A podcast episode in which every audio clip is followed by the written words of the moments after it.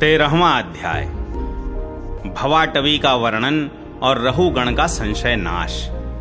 जड़ भरत ने कहा, राजन, यह जीव समूह सुख रूप धन में आसक्त, देश देशांतर में घूम फिरकर व्यापार करने वाले व्यापारियों के दल के समान है।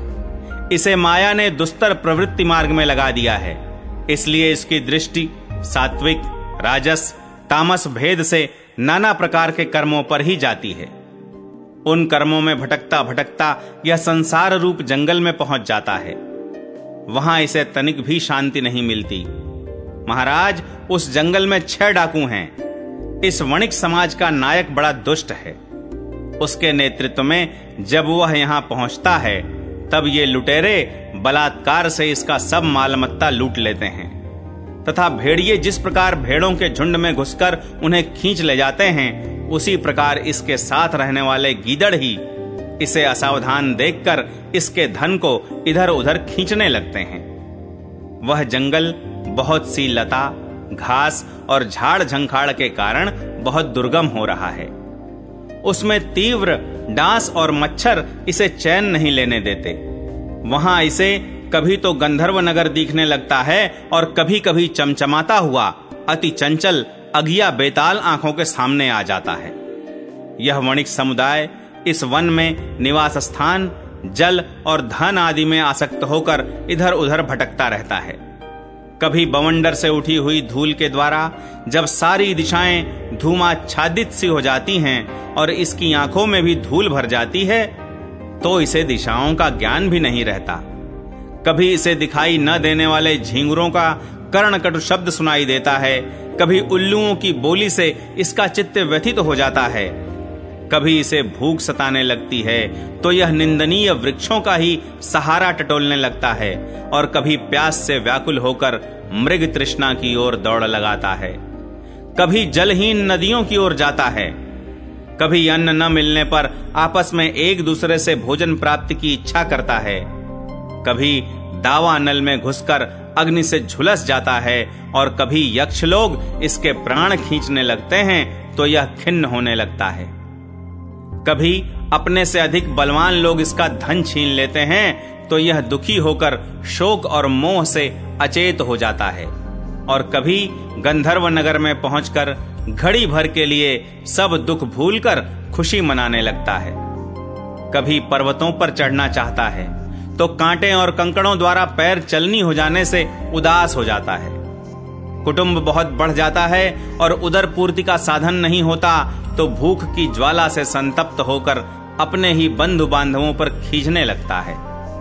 कभी अजगर सर्प का ग्रास बनकर वन में फेंके हुए मुर्दे के समान पड़ा रहता है।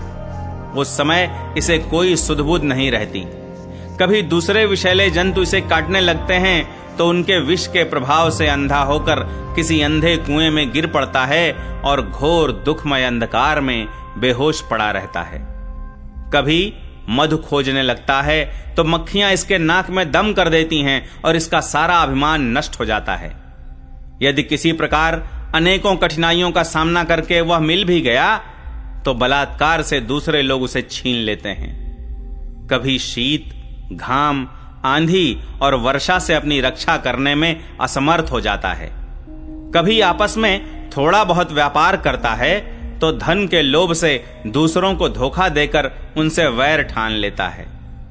कभी कभी उस संसार वन में इसका धन नष्ट हो जाता है तो इसके पास शैया, आसन, रहने के लिए स्थान और सैर सपाटे के लिए सवारी आदि भी नहीं रहते।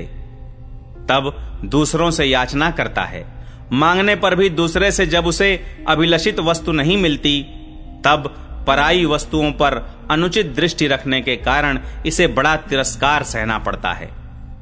इस प्रकार व्यावहारिक संबंध के कारण एक दूसरे से देश भाव बढ़ जाने पर भी वह वणिक समूह आपस में विवाहादि संबंध स्थापित करता है और फिर इस मार्ग में तरह तरह के कष्ट और धन क्षय आदि संकटों को भोगते भोगते मृतकवत हो जाता है।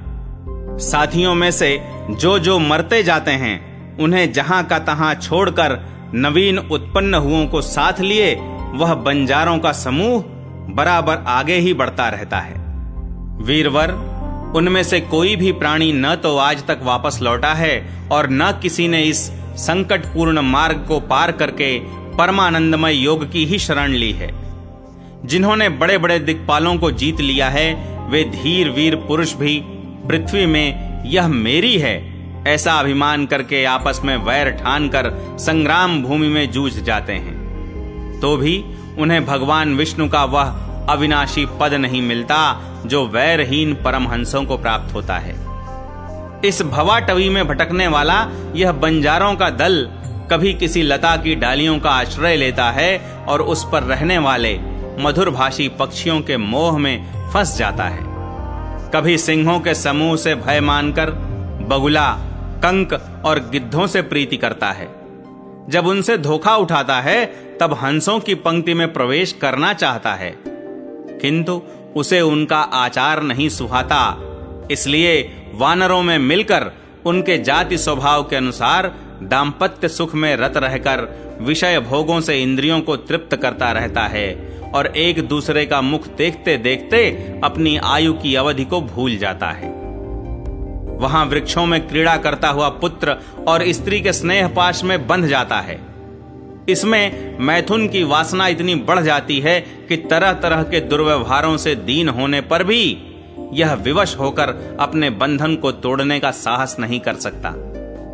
कभी असावधानी से पर्वत की गुफा में गिरने लगता है तो उसमें रहने वाले हाथी से डरकर किसी लता के सहारे लटका रहता है। शत्रु दमन, यदि किसी प्रकार इसे उस आपत्ति से छुटकारा मिल जाता है तो यह फिर अपने गोल में मिल जाता है। जो मनुष्य माया की प्रेरणा से एक बार इस मार्ग में पहुँच जाता है, उसे भटकते भटकते अंत तक अपने परम पुरुषार्थ का पता नहीं लगता। रहुगण तुम भी इसी मार्ग में भटक रहे हो। इसलिए अब प्रजा को दंड देने का कार्य छोड़कर समस्त प्राणियों के सुहृद हो जाओ और विषयों में अनासक्त होकर भगवत सेवा से तीक्ष्ण किया हुआ ज्ञान रूप खड्ग लेकर इस मार्ग को पार कर लो।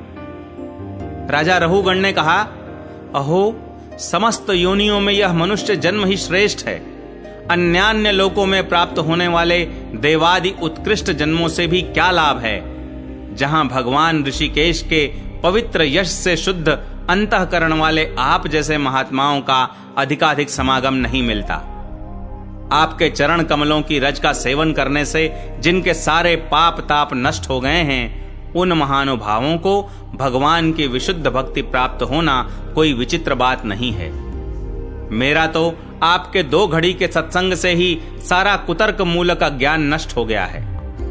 ब्रह्म ज्ञानियों में जो वयोवृद्ध हों, उन्हें नमस्कार है। जो शिशु हों, उन्हें नमस्कार है। जो युवा हों, उन्हें नमस्कार है। जो क्रीड़ारत बालक हों, उन्हें भी नमस्कार है। जो ब्रह्म ज्ञानी ब्राह्मण अवधूत वेश से पृथ्वी पर विचरते हैं, उनसे हम जैसे ऐश्वर्योन्मत्त राजाओं का कल्याण हो। श्री सुखदेव जी कहते हैं, उत्तरानंदन इस प्रकार उन परम प्रभावशाली ब्रह्मर्षि पुत्र ने अपना अपमान करने वाले सिंधु नरेश रहुगण को भी अत्यंत करुणावश आत्म तत्व का उपदेश दिया।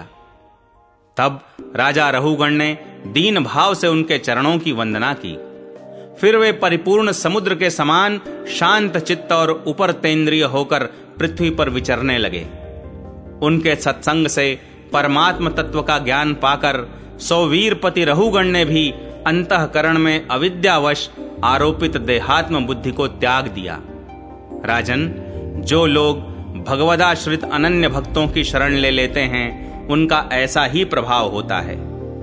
उनके पास अविद्या ठहर नहीं सकती। राजा परीक्षित ने कहा, महाभागवत मुनि श्रेष्ठ, आप परम विद्वान हैं। आपने रूपकादि के द्वारा अप्रत्यक्ष रूप से जीवों के जिस संसार रूप मार्ग का वर्णन किया है, उस विषय की कल्पना विवेकी पुरुषों की बुद्धि ने की है। वह अल्प बुद्धि वाले पुरुषों की समझ में सुगमता से नहीं आ सकता। अतः मेरी प्रार्थना है कि इस दुर्बोध विषय को रूपक का स्पष्टीकरण करने वाले शब्दों से खोलकर समझाइए।